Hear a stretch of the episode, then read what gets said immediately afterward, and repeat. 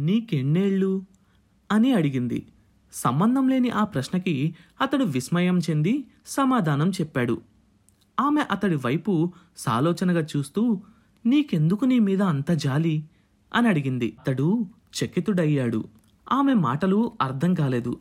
అంతలో ఆమె అన్నది నాకు భోజనం లేదు అని నువ్వు అనగానే నేను కదిలిపోయి రా మా ఇంట్లో చేద్దువు గాని అంటాననుకున్నావా?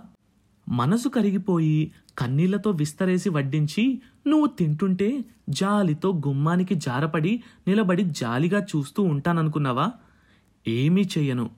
ఎందుకు చేయాలి వాళ్ళేం పెడుతున్నారన్నది కాదు ప్రశ్న. కాస్త ఆకలేస్తే నువ్వో రెండు అరటిపండ్లు కొనుక్కోలేవా? డబ్బులు లేవనకు. అందుకే నీ వయసు ఎంత అని అడిగాను. ఈ వయసులో నీ అంతట నీకు రెండు అరటిపండ్లు కొనుక్కోగల శక్తి ఉంటుందని నేను నమ్ముతున్నాను. అంతేకాని ఎవరో నాకేదో చేయలేదు అని కుమిలిపోవటం కాదు. అతడు విస్పారిత కనులతో ఆమె వైపు చూశాడు. మధ్యాహ్నపు టెండం ముఖం మీద మండుతున్న కోపం కళ్ళ మీద. సోమయాజీ చాలా కాలం నుంచి నిన్ను నేను గమనిస్తున్నాను. నీ కళ్ళలో అదో లాంటి కసి ఉంది. ఈ ప్రపంచం మీద మనుషుల మీద నీలో రోజురోజుకు ద్వేషం చాలా పెరిగిపోతున్నట్టు నాకు అనిపిస్తూ ఉంది. నువ్వు ఏమైనా అనుకో. అదంతా మంచిది కాదు సుమా. అతడు విభ్రాంతుడై ఆమె వైపు చూశాడు. చాలా కొత్త కోణం అది. సమస్యని కొత్త కోణంలోంచి విశ్లేషించి చూపే వాస్తవం అది. అయినా ఒప్పుకోవటానికి అహం అడ్డొస్తోంది. అతడు తల అడ్డంగా ఊపుతూ నీకు తెలీదు. నీకు తెలీదు అన్నాడు. తాతయ్య ఉన్నప్పుడు వీళ్ళంతా ఎలా ఉండేవారో నీకు తెలీదు. నిజానికి ఆవిడ నాకు చిన్నత్త అవుతోంది కానీ నేను చిన్నక్క అని పిలిచేవాణ్ణి. అంత కలిసిపోయి ఉండేవాళ్ళం. కానీ ఇదేమిటి? అతడి గొంతు తడబడింది. ఎందుకు ఇలా జరుగుతోంది? ఎందుకు మనుషులంతా ఇలా మారిపోతున్నారు? మారిపోవటానికి వాళ్ళకి హక్కున్నది. ఎందుకు మారిపోతున్నారని ప్రశ్నించటానికే నీకు అధికారం లేదు. నేను చెప్పేది అదే. నీ చేతగానితనానికి అవతలి వాళ్ళేదో చేస్తారని అందుకే నువ్విలా అయిపోతున్నావని ఎప్పుడైతే అనుకుంటావో అప్పట్నుంచి నువ్వు జడుడివైపోతావు. ఇంకేమీ చేయలేవు. ఇది నీ ఒక్కరి విషయంలోనే కాదు ప్రపంచంలో అందరి జీవితాలు అంతే. నీకు అనుగుణంగా ఒక సిద్ధాంతాన్ని నిర్మించుకొని అదే గొప్పది అన్న భ్రమలో మునిగిపోతావు. యుద్ధం చేయి సోమయాజీ యుద్ధం చేయి. అప్పుడు నీ మీద నీకు జాలిపోతుంది. అది వేదాంతం అంటే ఆశావాదంలోంచి పుట్టే వేదాంతం. నిరాశావాదంలోంచి వచ్చే శ్మశాన వైరాగ్యం. రెండిటికీ తేడా వేదాలు చదివి నీకు నేను చెప్పక్కర్లేదనుకుంటా? అతడు తల వంచుకొని అక్కడి నుంచి వెళ్ళిపోయాడు. మాట్లాడలేదు. మాటలు రెట్టించలేదు. అతడు తన మాటలని ఎలా తీసుకున్నాడో అని తర్వాత రవ్వంత బాధపడింది. రెండు రోజుల పాటు అతడు కనపడలేదు. ఎప్పుడింటికి వస్తున్నాడో ఎప్పుడు వెళ్తున్నాడో కూడా తెలీదు. పరీక్షలు దగ్గర పడుతున్నాయి. కాబట్టి చదవటం మాత్రం చదువుతున్నాడు. డబ్బులు ఎలా సంపాదించాలి అన్నది ప్రశ్న. రకరకాలుగా ఆలోచించాడు కానీ ఏమీ పాలుపోలేదు. ఆ సందిగ్ధంలోనే పరీక్షలు కూడా అయిపోయాయి. ఎలా రాశాడు అన్న ప్రశ్న అవసరమే లేదు. ప్రథమ శ్రేణి తప్పదు కానీ ఇప్పుడు సమస్య పరీక్షలంత చిన్నది కాదు. జీవితం అంత పెద్దది. దీన్ని ఎలా ఎదుర్కోవాలి? అతడు పట్టుదలతో ఉన్నాడు. సెలవులిచ్చారు. కానీ అతడికి మాత్రం విశ్రాంతి లేదు. ఆలోచన ఆలోచన ఆలోచన. చివరికి ఒకరోజు అది పొగమంచులా విడిపోయింది. చాలా రోజుల తర్వాత ఆమె ఇంటి భాగంలోకి అడుగుపెట్టాడు చాలా రోజుల నుంచి కనపడడం లేదు. ఏం చేశావు? అని అడిగింది. నవ్వుని ఆనందాన్ని దాచుకున్నాడు. కూలి పని చేయలేను. కడుపు నొప్పి కదా అన్నాడు. మరి? చాలా రోజులు ఆలోచించాను. బజార్లో తిరిగాను. ఇన్నాళ్ళకి కాస్త సులభమైన పని దొరికింది. ఏమిటది? అని అడిగింది మందాకిని. రోడ్డు పక్కన నుంచి పోతుంటే ఒక ముసలివాడు కనపడ్డాడు. బడ్డీ లేదు. రోడ్డు పక్కనే కూర్చొని క్షురకర్మ చేస్తున్నాడు. అరగంట సేపు గమనించాను. సులభమే అనిపించింది. ఎందుకలా నిలబడి ఉన్నావు?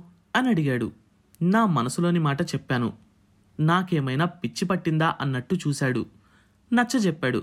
మొదట్లో ఒప్పుకోలేదు. రెండు గంటలు బ్రతిమాలాక కత్తెర దువ్వెన చేతికిచ్చాడు. అంతలో పాపం ఎవరో అభాగ్యుడు వచ్చి పీట మీద కూర్చున్నాడు. అనుకుంటాం గాని అది చాలా కష్టమైన కళే సుమా. పోతే అదృష్టం ఏమిటంటే మనం ఏం చేసినా వాడికి కనపడదు. అద్దం ఇవ్వం కదా.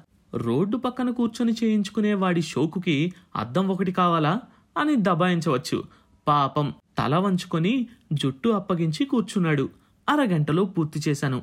మరీ అంత సిగ్గుపడేలా ఏమీ రాలేదనుకో ముసలోడు కూడా సంతోషించాడు. రెండు మూడు తలల అనుభవం వచ్చేసరికి మెలకువలు నేర్చేసుకున్నాను. అతడితో సమానమైపోయాను. నేనిలా సాయం చేయటం అతడికి సంతోషంగానే ఉన్నట్టుంది. చివరికిద్దరం ఒక వ్యవహారంలోకి వచ్చాం. పొద్దున పదింటి వరకు అతడు కూర్చునేటట్టు. నేను వెళ్ళగానే కత్తెర దువ్వెన నాకిచ్చి అతడు వెళ్ళిపోయి తిరిగి సాయంత్రం ఐదింటికి వచ్చేటట్టు. నేను రోజుకి అర్ధ రూపాయి ఆయనకి అద్దిచ్చేలాగా మాట్లాడుకున్నాం. ఈ సెలవులు పూర్తయ్యేసరికి ఖర్చులు పోగా బాగానే మిగలబెట్టుకుంటాను. అప్పుడిక నేను కూడా ఒక కొత్త కత్తెర కొనుక్కోవచ్చు. మధ్యాహ్నం పూట ఇంట్లో ఖాళీగా కూర్చోవటం కన్నా స్కూల్ నుంచి వస్తూ వస్తూ ఒక అరగంటో గంట కూర్చొని ఐదారు రూపాయలు సంపాదించుకోవచ్చు. నాకు చాలా ఆశ్చర్యంగా ఉంది. నమ్మశక్యం కావడం లేదు. ఇదంతా సులభమా అనిపిస్తోంది.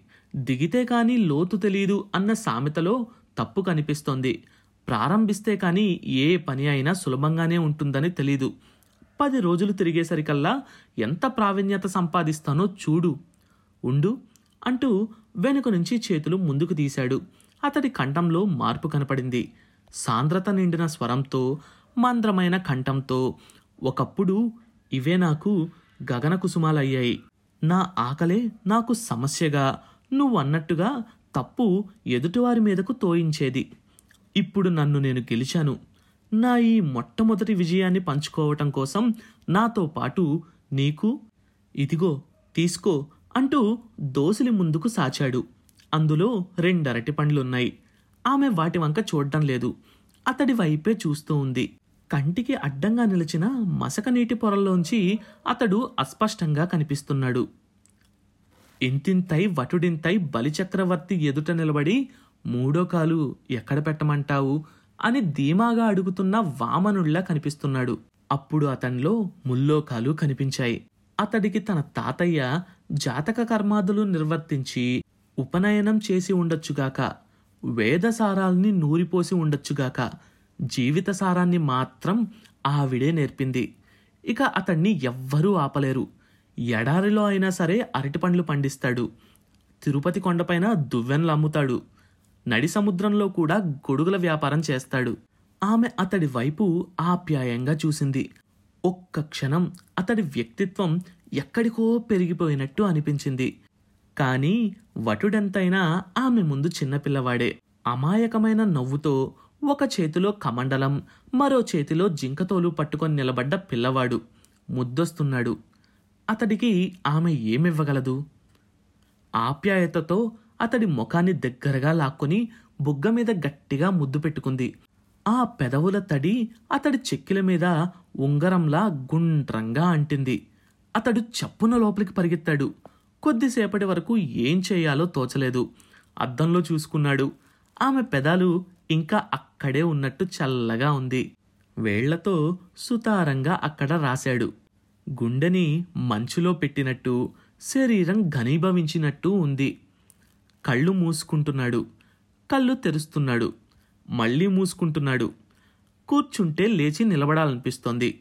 లేచి తిరుగుతుంటే కూర్చోవాలనిపిస్తుంది. మాటిమాటికి అద్దంలో చూడాలనిపిస్తోంది. దాదాపు అలా అరగంట గడిచింది. గుండె వేగం తగ్గలేదు. కాళ్ళు వనకటమూ తగ్గడం లేదు. రక్త ప్రసరణ తగ్గలేదు. కనురెప్పలార్పటమూ తగ్గడం లేదు. ఆ తరువాత సోమయాజి ఏం చేశాడు? తిరిగి మందాకినితో ఏం మాట్లాడాడు? ఈ విషయాలన్నీ తెలుసుకోవాలనుకుంటున్నారా? అయితే నెక్స్ట్ ఎపిసోడ్ కోసం వెయిట్ చేయండి. కొత్త చాప్టర్ ప్రతి మంగళవారం మరియు గురువారం. అండ్ ఈ షోని వినాలంటే గానాలో లేదా యాపిల్ పోడ్కాస్ట్ గూగుల్ పోడ్కాస్ట్ కానీ మరి ఏ ఇతర ప్లాట్ఫామ్లోనైనా సబ్స్క్రైబ్ చేసి నోటిఫికేషన్ టర్న్ ఆన్ చేసుకోండి. నెక్స్ట్ ఎపిసోడ్ రిలీజ్ అయినప్పుడు మీకు అప్డేట్ వస్తుంది.